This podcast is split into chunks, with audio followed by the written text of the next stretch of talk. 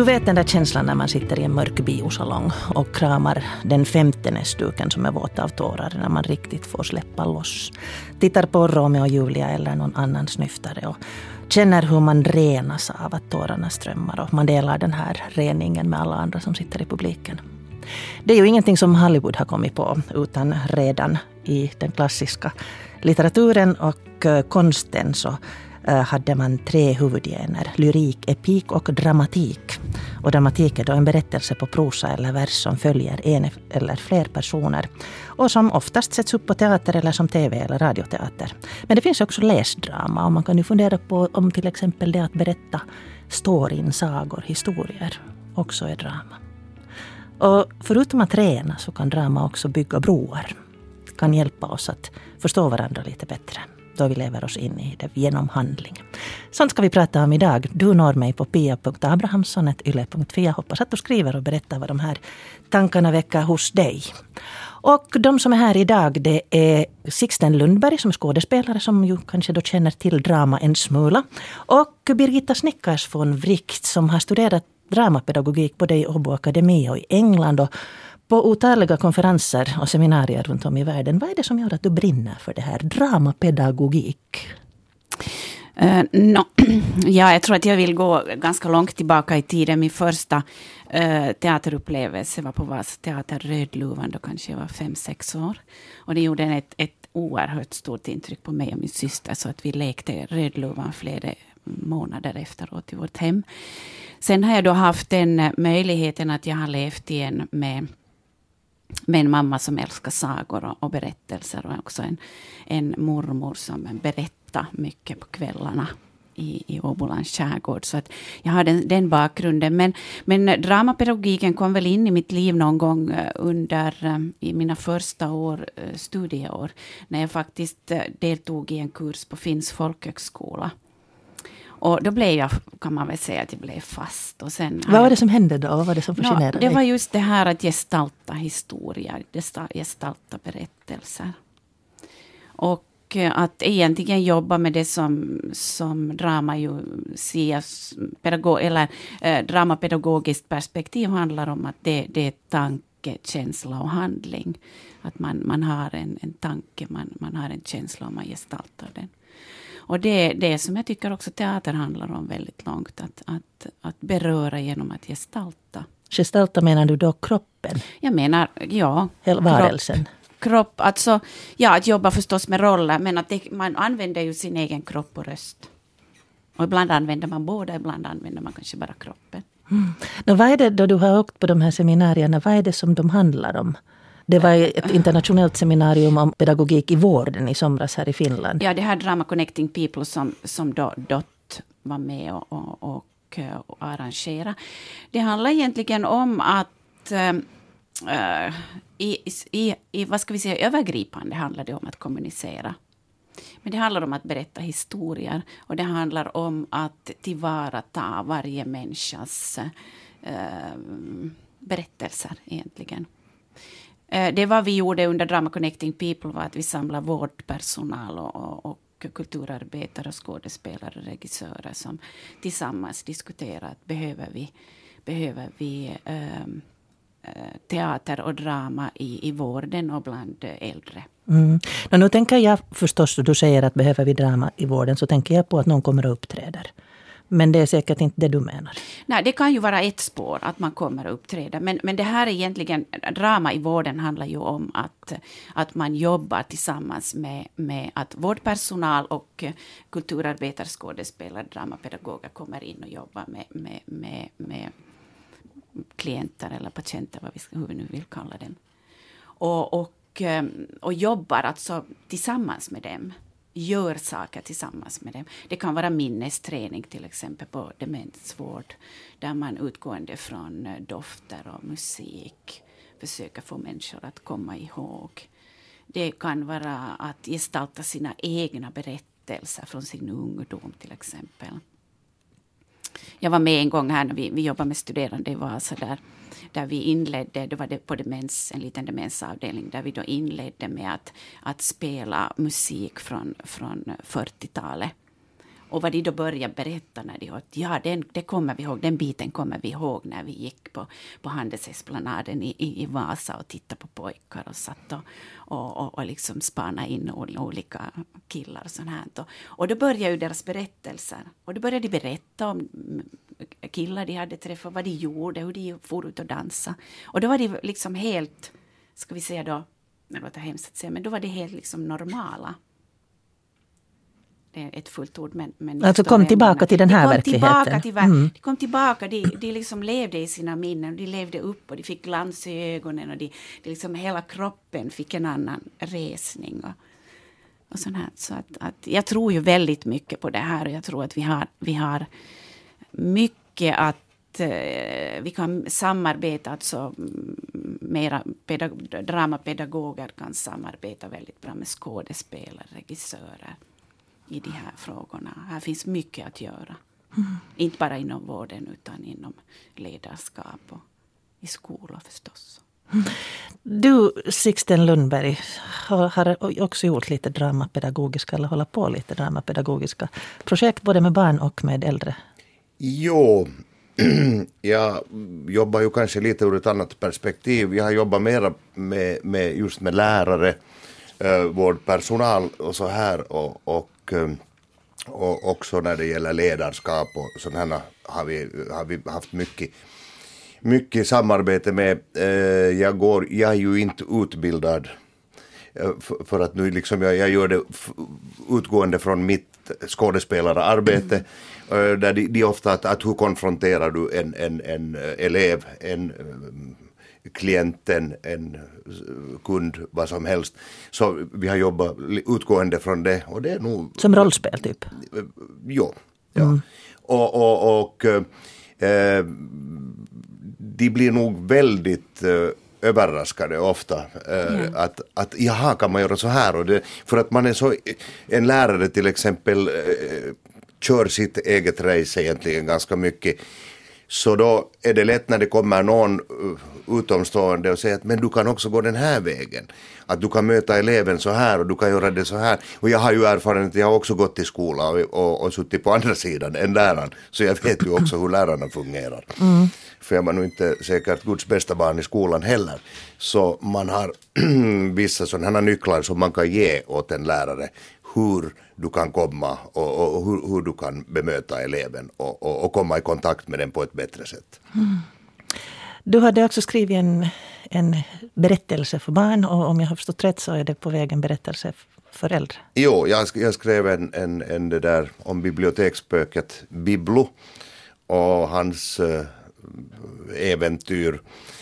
Och den utgår, går ju ut på det att um, också äldre människor ska kunna se den. Så den här kan man spela på ett äldreboende lika väl som för fem sexåringar Uh, eh, där finns uh, där är Harry Gaines med och så så kopp och där är så här liksom som jag berättar. Och det här är rent ut en, en berättelse.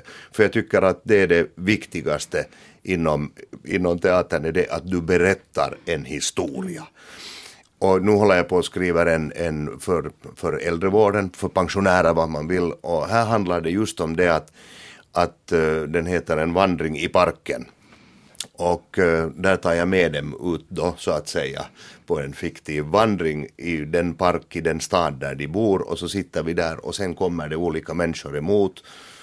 Elvis, där kommer Nisse Brandt, där kommer Leif mm. Wager, sådana som de eh, kommer ihåg och känner igen. Och som du sa just det här att det är då när, när du får det här, ah det minne, det var det här och det var det som var så fantastiskt och jo, han var en stor skådespelare och det där var en fin människa. Och där är Sibelius och där är vem där är. Så att uh, den här igenkänningsfaktorn mm. så att säga ska bli... Uh, det blir inlevelse där då. Ja. Ja. Det är samma som du pratade Birgitta där, här innan om det här att man i klasserna till exempel kan ha rollspel var man liksom tränar på att se ur andras synvinkel. Ja, det här att byta perspektiv som, som ju är en, en sån viktig sak inom drama. Att man, man genom drama kan byta perspektiv och känna hur det är att vara i en annan människas skor. Och i och med det får man kanske en större förståelse. Det här används ju till exempel väldigt mycket när man jobbar med mobbning Och också när man jobbar med flyktingfrågor som ju är jätteaktuella idag. Jo, och sen, sen är det ju också det att, att i en skola till exempel, så då, där har jag jobbat, jag har inte haft lärarna med utan det har varit liksom vi. Så jag är en av dem och jag är ingen lärare utan jag är liksom deras kompis och sen har vi gjort sådana olika grejer där de är en är lärare och där är två elever och, och, och, och vad händer det då? Och de får den här insikten att jaha, det är så här att vara lärare och, och, och, mycket bra eh, grejer som man kan arbeta med där och de är så otroligt. Jag har aldrig ännu varit med om att någon ska nej det här är löjligt, det här är ingenting. Utan alla går liksom hundraprocentigt med när, när du får det här förtroende att jag är inte här nu för att bedöma er. Jag, jag, jag ger inga vitsord. Det som eh, är inom de här fyra väggarna, det stannar här. Ni får säga vad ni vill. Jag säger också lite vad jag vill, naturligtvis inom vissa gränser. Men hur de öppnar sig och, det, och, och, att alla är med. Och det är ju det som är det viktiga, att det inte sen är tre som är så att säga de här kärnorna och de andra är tysta, utan alla ska kunna vara med och våga vara med ja. och att du får det förtroende så att alla faktiskt vågar vara med. Det där tror jag är jätteviktigt, just det här att, att, att, att alla är med och, och det, är ju, det är ju när jag tänker då från det här dramaperspektivets synvinkel så är det ju gruppen som är viktig. Alla ska vara med, alla ska känna att de kan uttrycka sig och att, eh, att man bygger tillsammans berättelser det tror jag är, är, är, kanske både drama och teaterns eh, kärna egentligen. Det här att, vi ska återkomma senare också till psykodrama. Jag har pratat med Mikko von Brun och han berättar hur man jobbar, jobbar med psykodrama som en terapimetod. Just också med gruppen som ni båda nämner här. Um, ännu Sixten, mm, Grottmannen, som du ju ganska mycket är känd för. Uh, väldigt många människor, då jag var och såg på den, så där skrattas ganska mycket och människor lever sig in i den verklighet, den, den könsdikotomi som du på ett sätt beskriver där. Mm, hur starkt känner du den här att du påverkar publiken? Där är du ensam. Där är jag ensam, visst är jag det. Det är ju... Jag är ensam och inte ensam för jag är ju där med publiken mm. och det är ju så att säga en dialog mellan mig och publiken och utan publiken så skulle den här föreställningen inte vara någonting. Eh, och, och, och, det, där, det finns många som eh, verkligen avskyr den där föreställningen och det fanns en grupp bland annat som ville till och med förbjuda den i tiderna och det, det tycker jag är lite farligt för det börjar låta den som ett totalitärt samhälle. De var rädda för att du påverkar för mycket? Eh, det kan hända, ja.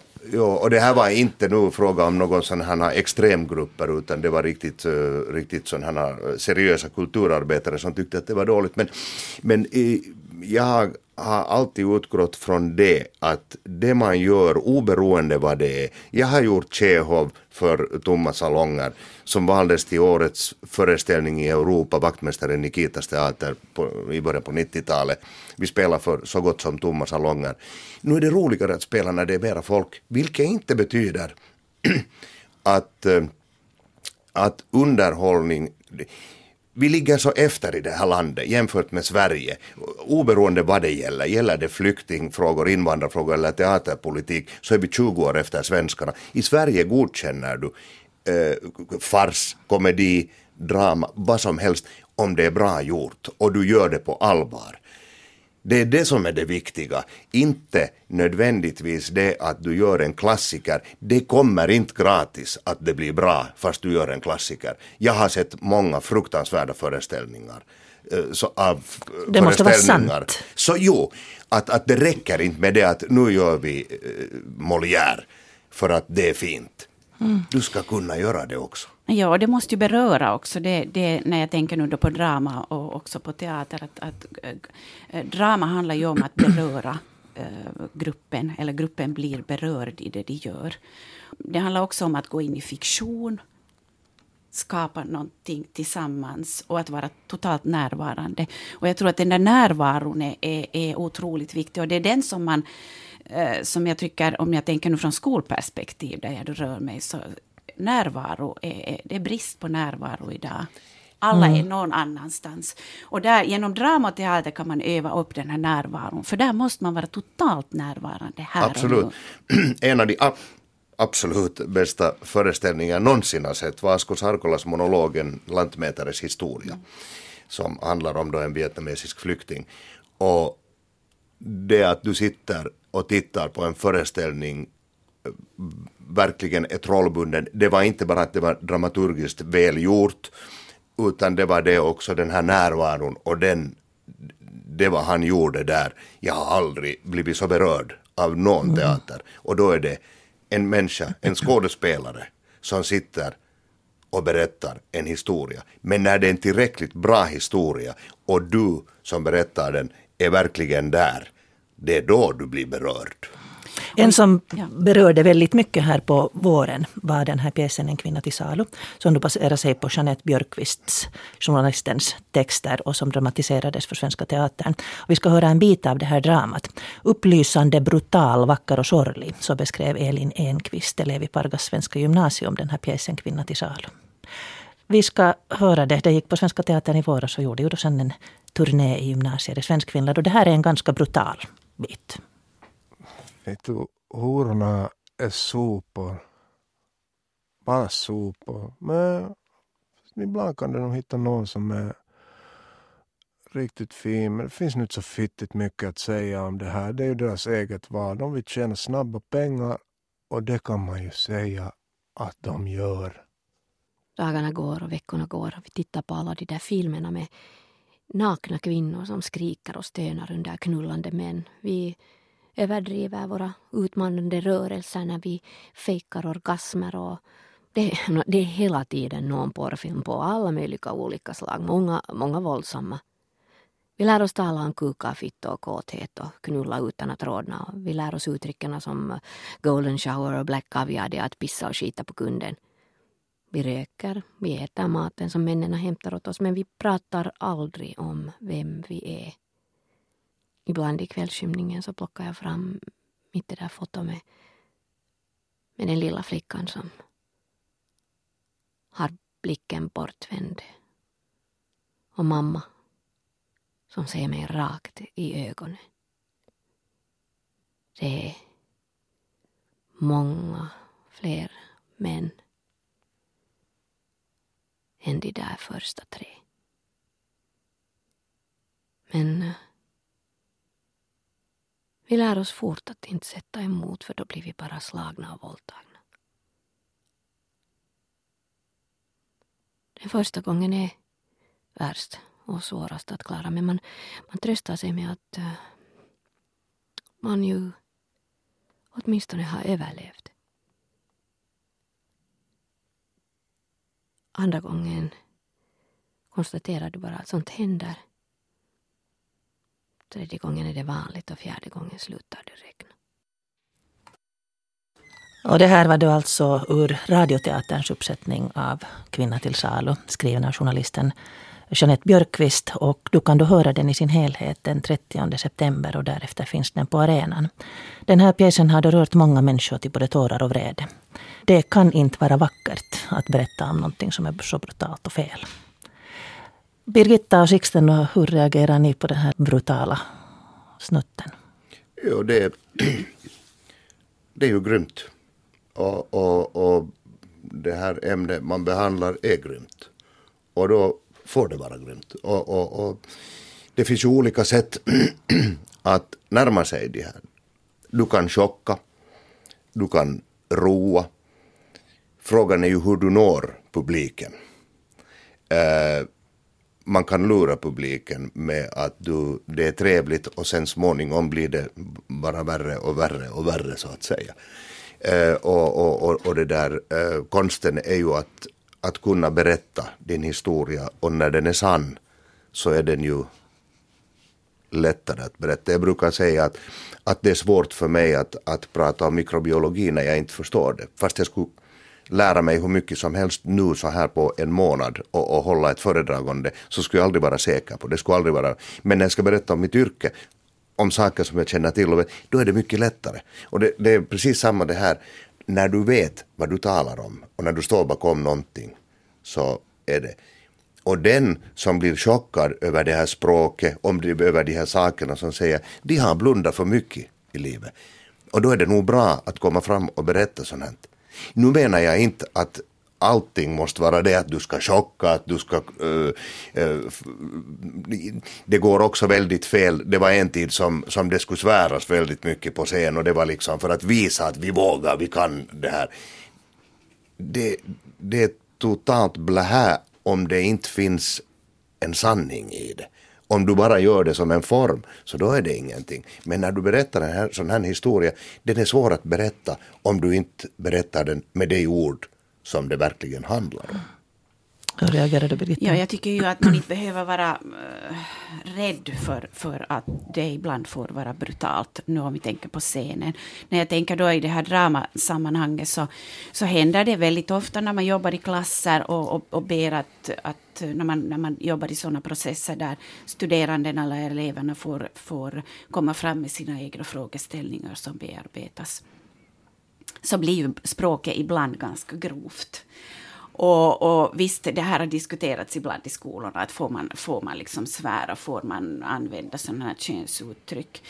Eh, jag tycker ju att man får använda dem, därför att de, om de, de är autentiska, de finns i, i, i studerandenas eller elevernas vokabulär. Och som I det här fallet tycker jag inte alls att det blev det är brutalt, men jag blir inte liksom upprörd över det. Det är autentiskt.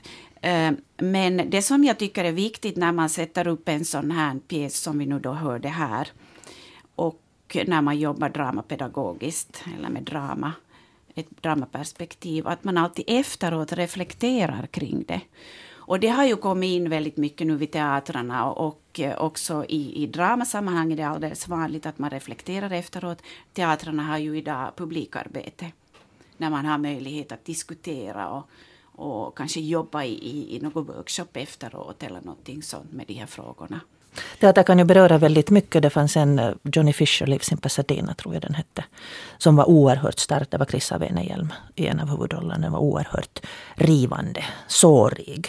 Så att det var liksom att gå sen på middag efter det så kändes det inte riktigt passligt. Utan det som ni säger att man kanske behöver just få sitta och diskutera en väldigt stark pjäs med någon. Kommer ni ihåg Jumalan Teateri med det här diverse konsterna på scenen? Det väckte en hel del uppmärksamhet det också. Jo, och det är ju det som är, det är, ju det som är teaters det får väcka och det, det som jag sa att, att folk som inte tycker om de föreställningar är med, det är inte fel. Tvärtom, det är bara bra om det väcker något känslor. Inte behöver det vara positiva. Att oj, oj vad det var bra, oj, det var, utan också det att det, det, det, här är dåligt, det här är, för att det, väck, det är ju det som väcker eh, diskussioner. Det, om, om, om det är likgiltigt, då har det varit totalt onödigt. För som jag sa att jag hade lyckan att vara med i, i, i den som valdes då till Europas bästa. Jag har också varit på Lilla Teatern där vi själva valde den till Europas sämsta föreställning. Det, det, var en fruktansvärd grej. Det är ingenting man gör med flit, men det bara blev så av olika omständigheter så misslyckades vi totalt. Så man har varit med om hela den där bågen och det är ju det, det, är ju det som är det roliga med det. Du vet aldrig när när det går bra och när i, i, någonting kan i misstag bli bra och någonting kan verkligen som man har tänkt att det här ska bli nu någonting häftigt, så blir det ingenting. Så det är fråga om det här, om jag då drar kontentan av det som vi har pratat nu, så det är fråga om dels att det ska vara autentiskt, det ska vara sant och sen ska det beröra. Absolut. Ja, en, via inlevelse. Det ska liksom leda till att man positionerar sig själv på något sätt. Ja, ja, och det är ju det som jag tänker om man tänker ur skolperspektiv så är det ju det som vi skulle behöva ha mycket mera idag. Att, eh, dels att, att undervisningen ska beröra och sen att man ska kunna uttryck, få uttrycka sig och känna att man får en, ja, positionera sig som man säger. Och, och det är därför som jag då tycker och har jobbat flera år för att få in drama i skolan som ett ämne. Mm. Vilket nu ska vi, inte har lyckats med, men, men, men det finns ju också drama inom andra kontexter. Ja, vi har tänkt just gå lite till journalistiken, mitt, mitt gebit. Uh, det här Kvinna till salu baserar sig väldigt långt på Katjas historia och det är då alltså Jeanette Björkqvist som har, har pratat med Katja och skrivit den här grundtexten som då har, har dramatiserats. Och jag träffade henne och frågade henne om hur det var att liksom uppleva den här, att texten börjar leva via gestaltning. Det var väldigt svårt. Alltså då när jag blev kontaktad av Svenska Teatern och tillfrågade om jag ville vara med och göra en teaterpjäs så sa jag direkt ja. Och sen kom jag att tänka på att, att det var ju inte kanske riktigt så enkelt som jag hade trott.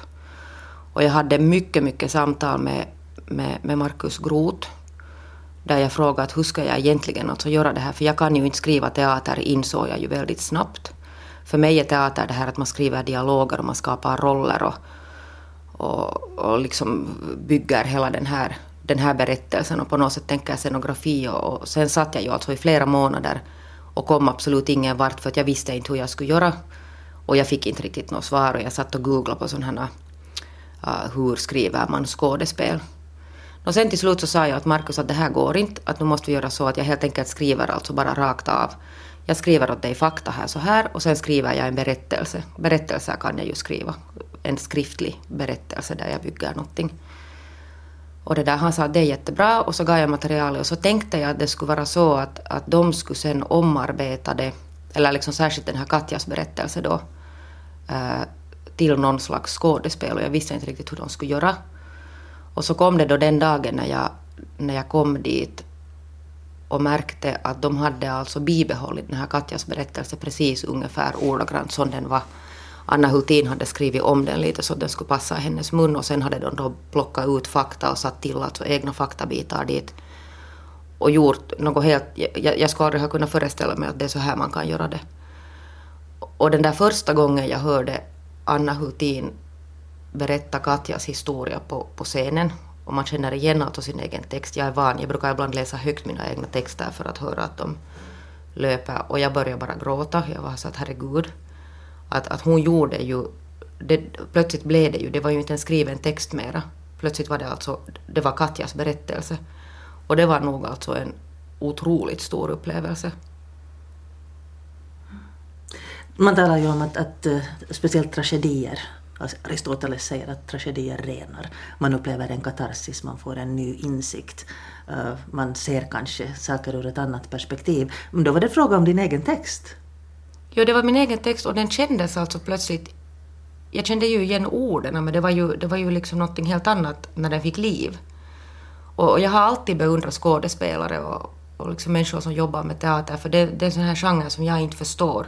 Jag bara beundrar dem för att de har någon alltså kapacitet och någon, någon kunskap som, som jag inte jag har inte den, alltså jag vet inte hur man gör det. Det är som att, att fotografera, jag, jag, kan inte fotografera.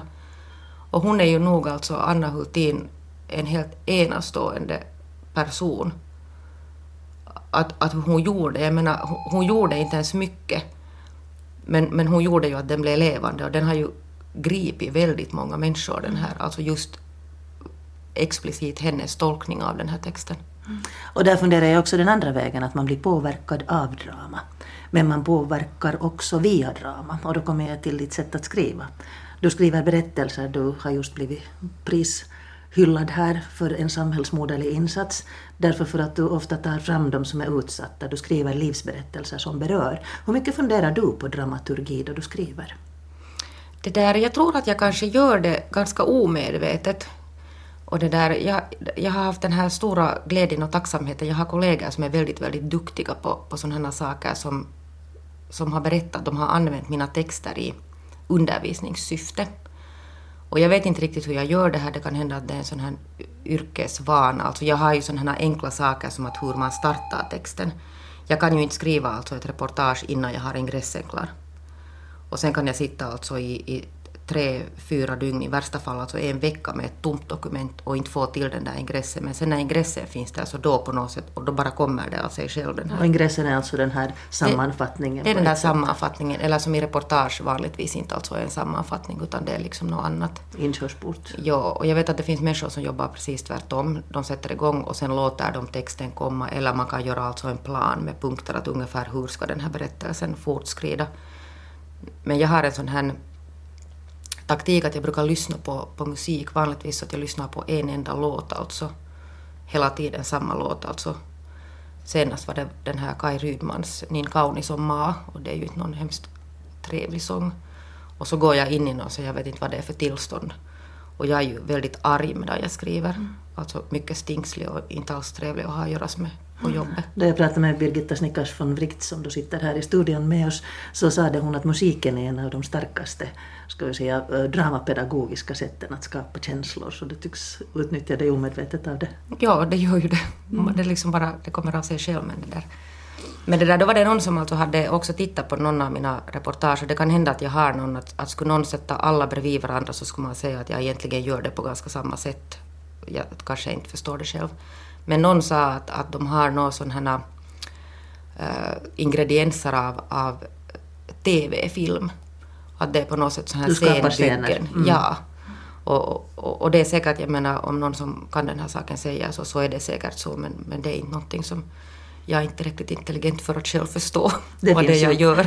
Klassisk dramaturgi om hjältens vandring och liknande. Men uh, om vi kommer tillbaka till det här att, att genom drama, dramaturgi, alltså man talar också om läst drama, det behöver ju inte vara teater. Om man då tänker att dina reportage är en slags berättelser, dramatiska berättelser om personer.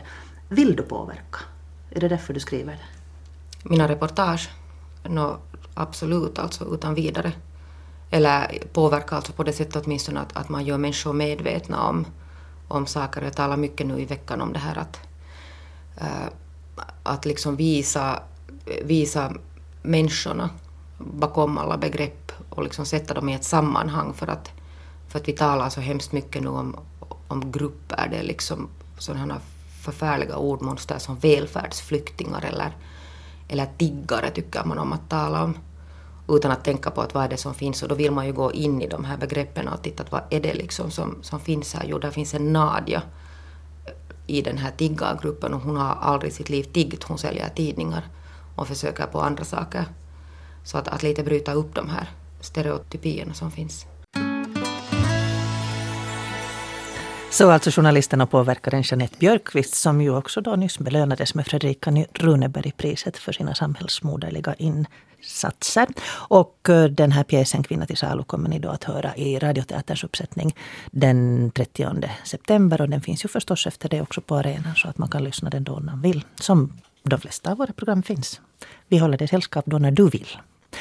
Birgitta Snickars von Wright och Sixten Lundberg sitter här i studion. Jag heter Pia Abrahamsson. Du når mig på pia.abrahamsson.yle.fi eller på Facebook. Inboxa mig där om du har tankar och upplevelser som du vill dela.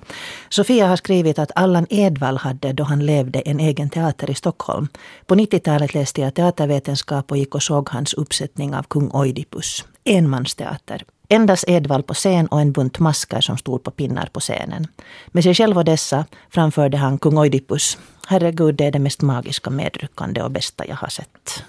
Och vi har här tidigare i programmet talat om närvaro och sanning. Det här begreppet dramatisk, hur uppfattar ni Birgitta och Sixten det? Man talar om drama queen. jo, det är ett ganska vitt begrepp det här dramatiska. Jag menar det är också dramatik när fotbollsspelaren Suarez bet sin motståndare och det väckte mycket känslor och sånt. Det är också dramatik och det är i idrott och, och, och överallt det, det jag kommer ihåg att när, när Jouko Turka i tiderna pratade att teater som bäst borde vara som en ishockeymatch. Att folk lever lika mycket med i det.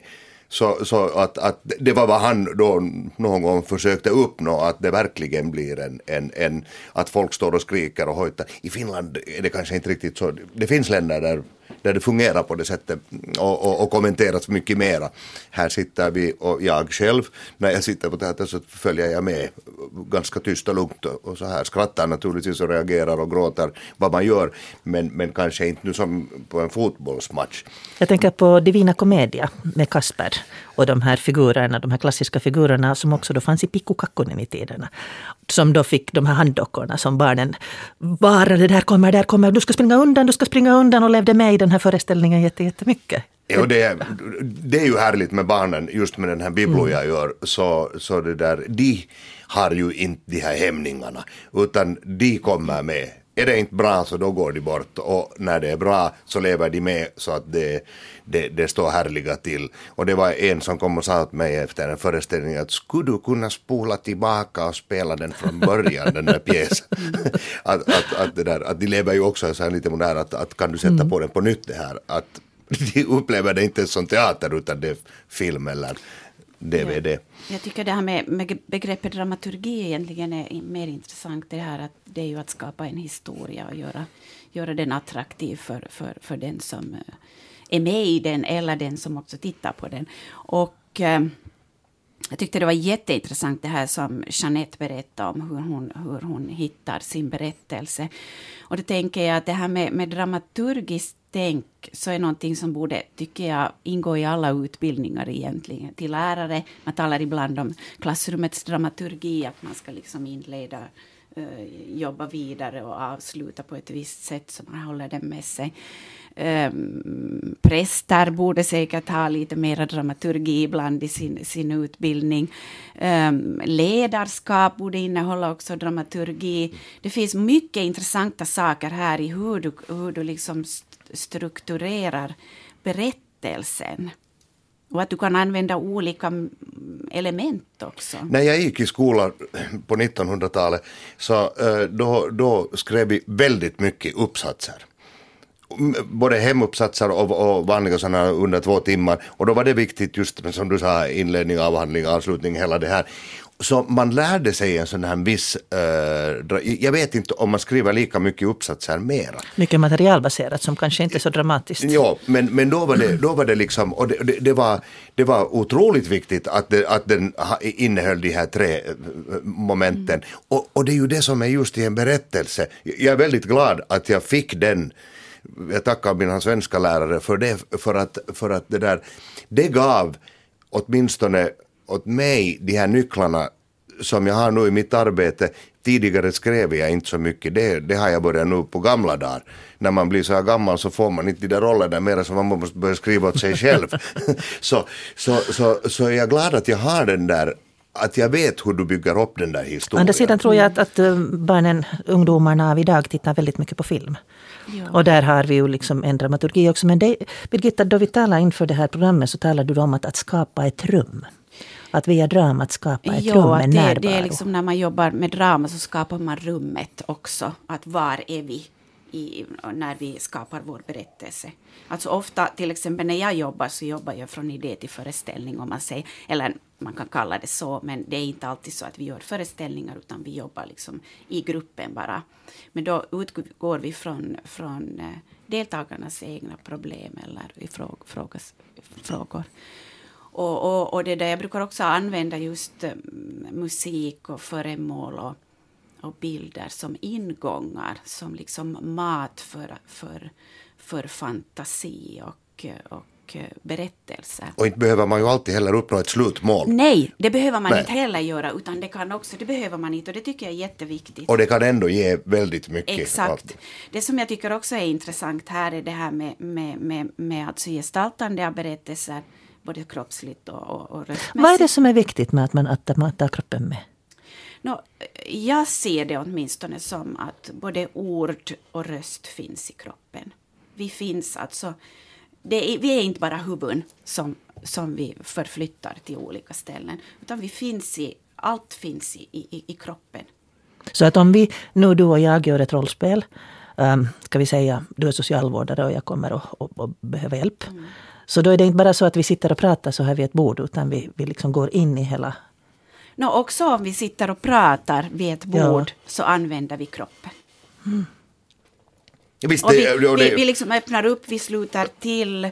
Vi, vi, och, vi, det, och det här kroppsmedvetenheten tycker jag är en av de viktigaste sakerna i drama. Att man blir medveten om att vad kommunicerar min kropp. Om du går på en arbetsintervju så är det ju otroligt viktigt. Exakt. Hur kommer du det är de där sju första sekunderna som avgör det. Kommer du insläntrande där och spottar på golvet så som det händer idag så tror jag att du har mindre chanser än om du har en, och nu behöver det inte vara en överdriven, men jag menar att, att ditt kroppsspråk säger nog så otroligt mycket. Och det, liksom berättar, det berättar en, också en historia. Ibland kan ju ord och kropp berätta olika historier. Och det är det som jag tycker till exempel i sådana pedagogiska, om vi nu använder det begreppet pedagogik som är lite besvärligt ibland, men i pedagogiska sammanhang är ju, är ju det här att, att, att man är så att säga sann. Att kropp och, och eh, mun talar samma språk så att man inte motarbetar varandra. Och där är ju det begreppet som du säkert sisten känner väldigt bra till och, och också du, men i, i begreppet undertext. Mm. Som Absolut. ju teatern jobbar mycket med och som man jobbar jättemycket med i drama. Som betyder då? Som att, att det finns alltid en under... Ibland kan vi ju... Till ja, om, om uh, hur ska jag förklara det så här enkelt? Att, att, um, Det vi inte säger ut. att det vi inte säger ut, om vi tänker någonting annat än vi säger, Mm. så då blir det, då, och, då, och vad gör man då? Jo, barn är experter på de här, barnen vet precis, nu säger du inte, nu är du, nu, nu ljuger du eller nu, nu säger du inte sanningen. Och det här tänker jag är viktigt i ledarskap och på arbetsplatser idag, att vi är liksom så att säga sanna. Det används ju mycket drama inom Ja. ledarskaps... Ja, och teater också. Det har vi gjort mycket Ja. med. Du verkar ju också på ledare som har gått kurser. För det finns de här ledarna som, som kommer och säger åt sina arbetstagare Nå hej, hur mår du idag? Så vänder de bort sig innan de har fått ett svar. Och, men då har du gått på den här kursen och då gäller det att, att, att uh, jag ska behandla min personal väl. Men det gör du ju inte om du man inte, lyssnar på den. Så att jag menar att, att då, då blir det lite så, en sån här liten halvmesyr. Och det är det där lyssnande.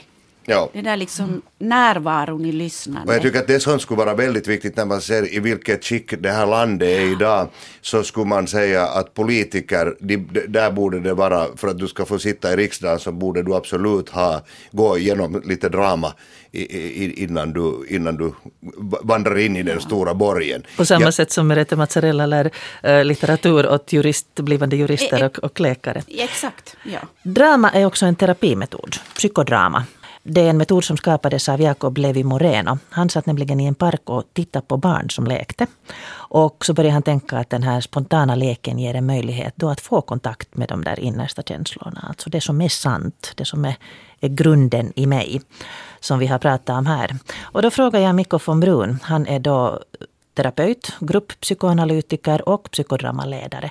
Hur det riktigt funkar.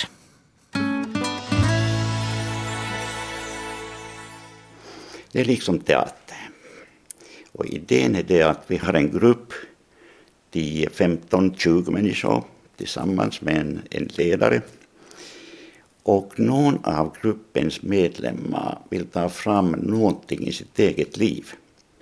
Antingen i barndomen, i nuet, som är på något sätt svårt för individen, smärtfullt och lite forskat, okej, vilka känslor har jag kring det här grejen? Det kan ju vara jättesvårt också, en traumatisk upplevelse av incest, eh, våldsamma händelser i barndomen, eh, det kan vara mobbning eller vad som helst. Okej. Så den som tar fram den här idén kallar man protagonist. Okej, jag är protagonist och jag vill utreda det här och då skapar man... tar ett konkret exempel. Till exempel om jag skulle nu vilja forska en idé eller någonting som jag kallar mobbning i mitt liv, i barndomen, till exempel i skolan. Så skulle jag säga att ja, jag vill forska den här grejen som har pinat mig många år. Okej. Och så kommer den ledaren och säger att okej, nu hur skulle du vilja, vad hände det här? Så skapar vi en scen i själva verket. Okej, det kan ju vara på gården till exempel, eller i klassrummet. Nu, vem var med i den här mobbningen?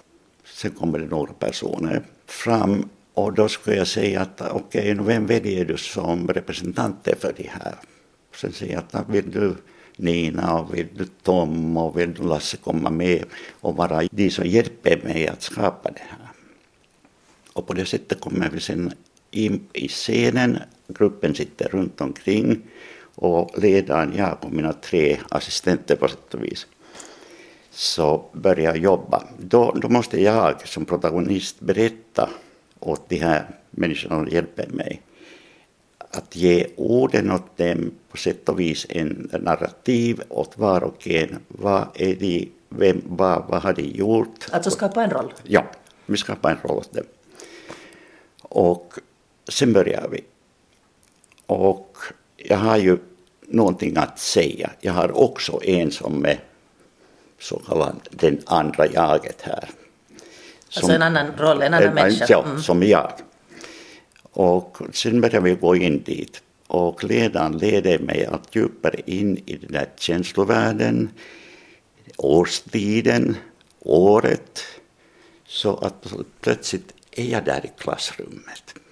Och vad hände där i klassrummet? Sen började de där och mobba mig där.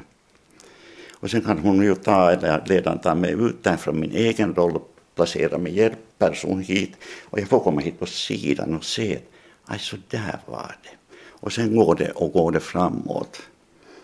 Och beroende hur man leder en person, hur känns ledande, så kan det vara att vi kommer till en punkt där jag får tag eller grepp av min ilska. Vet riktigt sådär konkret att det kommer här från magen. Så här. Och då kan jag ju få en sån här katarsis. Kan du göra någonting då? Griper du in ja, i situationen? Ja, det, det, jag, jag kan ju rita. Jag kan skrika. Eller sen kan jag få en, en, en tidning som man har gjort i en rulle. Eller till en yxa eller vad som helst. Och sen får man brutta. 10 minuter, 15 minuter och skrika så mycket som man vill. Men inte på de andra? Nej, det är på en stol. okay. och, och sen slutar det. Och efter det som vi alla har varit där så tar ju ledaren oss bort från de där rollerna. Nina och Lasse och så vidare. Nu är det igen några andra. Och de går och sitter dit. Sen är det den här min hjälpreda här på min sida som har varit min alter ego. Hon eller han går och sitter på sin plats och jag sitter där med den där ledaren och sen börjar vi diskutera och prata om vad som hände. Och det går oftast så att först är det jag, så kommer allt det där går, sen kommer de här som varit med där och sen får gruppen kommentera och säga att hur kändes det för dem att se på det här och vara med i en sån här drama. Och om det har varit häftig drama, som dramarna ofta är häftiga, så skulle jag vara jättetrött. Riktigt utmattad och tom i själen. Och sen skulle jag sitta där efter två eller tre timmar och pusta och vara tyst och, och fundera att vad, vad var det som hände åt mig. Ja, så här går det ungefär. No, det här är en metod som många upplever som väldigt bra och som, mm. som väldigt renande och helande. Men du är också grupppsykoanalytiker, har ja. studerat ganska många olika slags terapier, både gestaltterapi och psykoanalys och psykodrama. Mm. Så um, du är inte helt övertygad om det här att det sen blir någonting kvar? Nej, katarsis Ja, I teatern får man ju en katarsis om man, eller om man ser på en bio som är mycket känslig.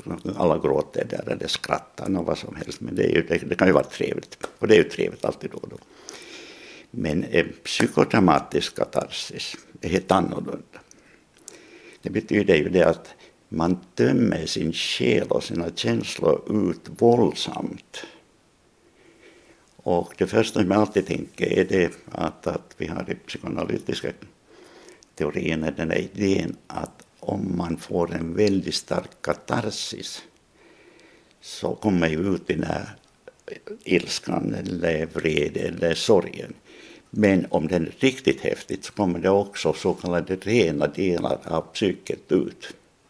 Och då kommer det en underlig tomhetskänsla. Det är det ena.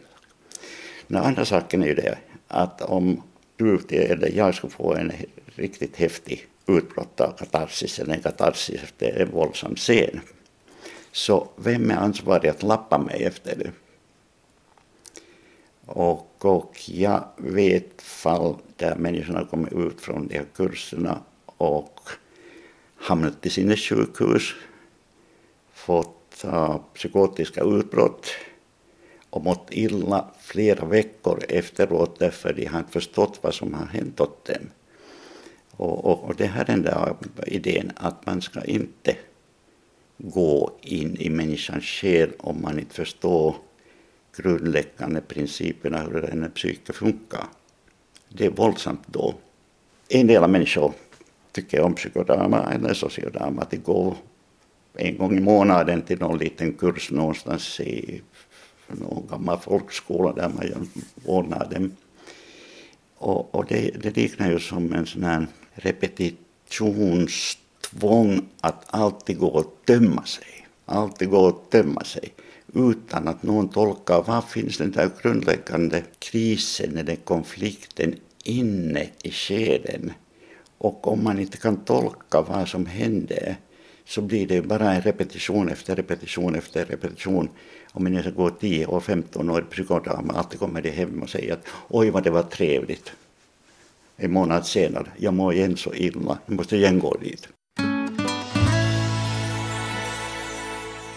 Katarsis kommer från grekiskan. Det är ett begrepp som användes av Aristoteles som menade att tragedin renar oss. Det är definitionsmässigt den plötsliga känslomässiga klimax eller sammanbrott efter en upplevelse. Det är en överväldigande känsla av förnyelse av nytt liv. Det säger alltså Wikipedia som jag konsulterade här under tiden. Och den som pratade här var alltså Mikko von Brun. Han är terapeut, grupppsykoanalytiker och psykodramaledare. Och han anser ju nog att metoden i sig är bra men då som en del av en mera omfattande terapi. Till exempel på psykiatriska sjukhus där det då finns en uppföljning och, och det är människor som vet var man säger stopp.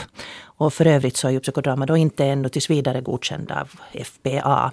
Fast då som sagt många uppfattar metoden som väldigt, väldigt bra och väldigt renande. Birgitta eh, Snickars von Wright och Sixten Lundberg som sitter här i studion. Det var ganska heavy stuff. Vad tänker ni om det här? Just det här ansvaret. Eh, jag menar, jag skulle aldrig... jo, det var verkligt häftigt det här att, att det där... Det, det, är säkert bra, men det där måste nog vara inom, inom väldigt eh, organiserade eh, former som, som, som man gör något sånt här. Att det, det är klart att det som jag håller på med det är nog inte ens nära det här. Det, det är liksom nog på gräsrotsnivå som det håller på, mm, som jag håller på med. Eh, men Ja, vill du säga? No, jag, jag, tänker också på samma sak, att, att ansvar är väldigt stort. Jag har faktiskt själv gått en sån här, en sån här första steg i sån här psykodramaterapiutbildning. terapiutbildning. Ehm, jag gick det därför att jag ville eh, undersöka vad är psykodrama och, och, och liksom se hur, hur står det eh, i relation till drama. Eh, det är jätteviktigt att ledaren i psykodrama är otroligt, otroligt skicklig och otroligt lyhörd. För att precis som, som det sades här i intervjun så, så, så är, är ledaren väldigt eh, avgörande. Men sen tänker jag då på drama. Det, drama är ju inte terapi.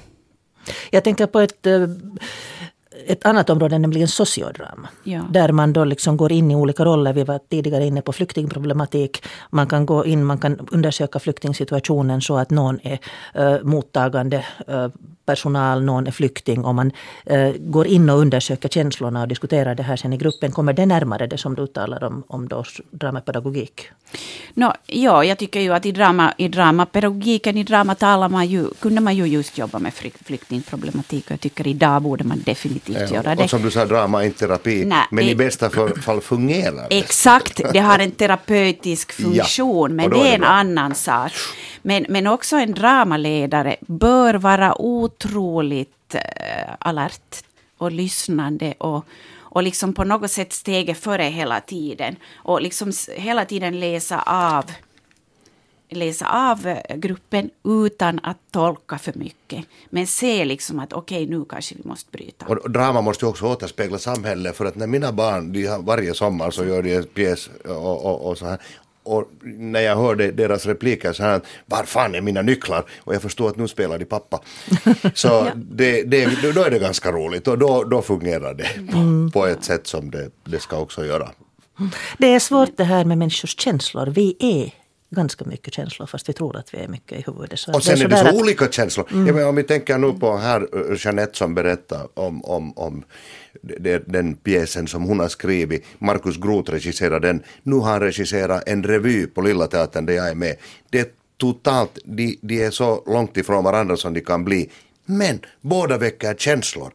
Och det ska man inte glömma. Man ska inte utesluta det ena på grund av det andra. Mm. Utan man ska nog ta emot allt att få kontakt med sina inre känslor. Ja, absolut, och, ja. och, det är ju det, därför tycker jag egentligen att drama behövs i, i alla, alla Jo, och sen om det är roligt eller tråkigt Exakt. eller hemskt eller det, men att man tar emot att det man... och inte fördömer. Det finns kritiker som alltid fördömer eh, underhållning och sånt. Det är också viktigt, det hjälps inte. Mm. Det ja, det, det, allt är viktigt tycker jag ja. och, och, och, det är just det, här liksom som vi tycker borde öppna upp och och eftersom jag nu är närmast skolan ändå så tycker jag ju då att faktiskt att skolorna borde på något sätt få in mycket mera drama. Och det hade ju börjat ta in Och det hade börjat och, och nu i den nya läroplanen så finns det ännu mera inskrivet än tidigare men det är ännu inte ett ämne. Men om vi går tillbaka till den här grundtanken då, drama som dels renar och dels bygger broar. Vill ni säga någonting om det? Ja, jag tycker att, att drama när det är som bäst så, bygg, så, så alltså renar. Man, man på något sätt får en insikt. Man kanske, eh, om man nu använder det här jättedumma uttrycket, man lär sig någonting mer om sig själv och andra. Och, och det att bygga broar, det, det behöver vi ju idag. Det, det görs ju genom att man lär sig någonting mer om sig själv och andra så bygger man broar. Och om jag som skådespelare när jag går och tittar på en föreställning, jag vill inte slänga bort en kväll för att gå och titta på någonting dåligt, men om det är något jag inte tycker om så försöker jag ändå hitta det positiva. Det kan vara en låt, en sång, en scen, vad som helst, scenografi.